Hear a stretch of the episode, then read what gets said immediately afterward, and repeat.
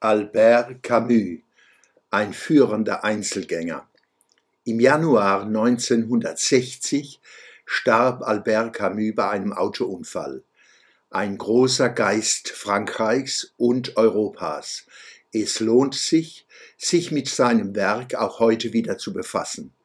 Manche werden in den Tagen, Wochen, Monaten, vielleicht Jahren mit SARS-CoV-2 und seinen Mutanten angeregt, eines seiner Hauptwerke, Die Pest, erschienen in Paris 1947, erneut oder erstmals zu lesen. Camus ist ein eigensinniger Kopf. Er passt nicht in unsere Zeit, wie er schon in seine Zeit nicht passte. Umso mehr bedürfen wir seiner.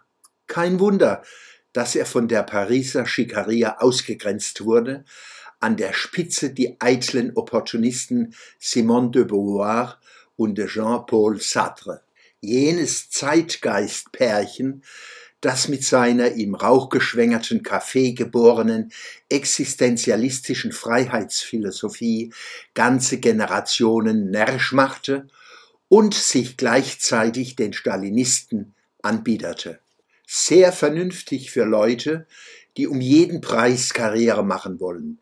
Denn Stalinisten und Maoisten waren auch damals mächtig in der Intelligenzia. Der antidemokratische Islamogoschisme unserer Tage, der als Vereinigung von Linksextremismus und Islamismus Frankreich bedrängt und schadet, ist aus den USA herübergeschwappt aber auch der alte Linksextremismus Frankreichs feiert in diesem Bündnis unzählige Urstände. Der Schoß ist fruchtbar noch. Was in diesen Milieus nicht geduldet wird, nicht nur in Frankreich, sind Menschen mit Eigensinn. Camus ist ein führender Einzelgänger. Seine Ausgrenzer sind führende Mitläufer.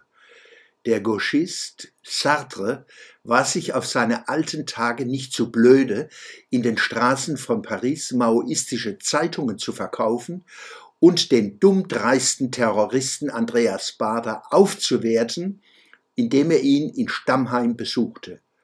Wohlgemerkt, dies alles zu Zeiten, als jeder längst um die enormen Verbrechen Mao Zedongs und des Stalinismus, Leninismus, Maoismus in vielen Teilen der Welt wusste.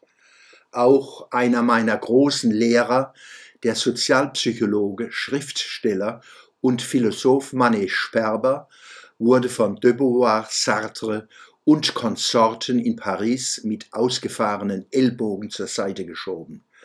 Sie hatten ein sicheres Gespür für Menschen, die Geist, Wissenschaft und aufrechten Gang zu bieten hatten. Die mussten eliminiert werden. Die Welt publiziert am Samstag, dem 13. Februar 2021, ein Gespräch mit Albert Camus Tochter Catherine. Unter anderem wird sie gefragt, erinnern Sie sich noch an einen bestimmten besonderen Moment? Antwort Catherine Camus, an viele. Ich sagte ihm einmal mit zwölf oder dreizehn, Papa, ich langweile mich. Und er antwortete mir, du gehst mir auf die Nerven. Und ich sagte, aber Papa, ich langweile mich so. Da erwiderte er, nein, nur Dummköpfe langweilen sich. Catherine Camus, ich habe mich nie wieder gelangweilt. Was für ein wunderbarer Vater. Was für ein lernfähiges Kind.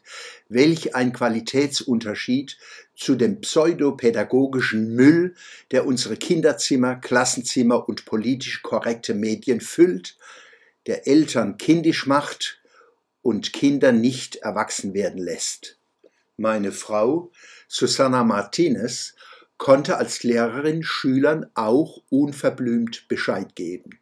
Wenn zum Beispiel ein Bub versuchte, mit läppischem Getue die Aufmerksamkeit der Klasse auf sich zu lenken, konnte es passieren, dass meine Frau ihn lange und durchdringend ansah und sagte, Du bist kein Idiot, dann benimm dich auch nicht wie einer.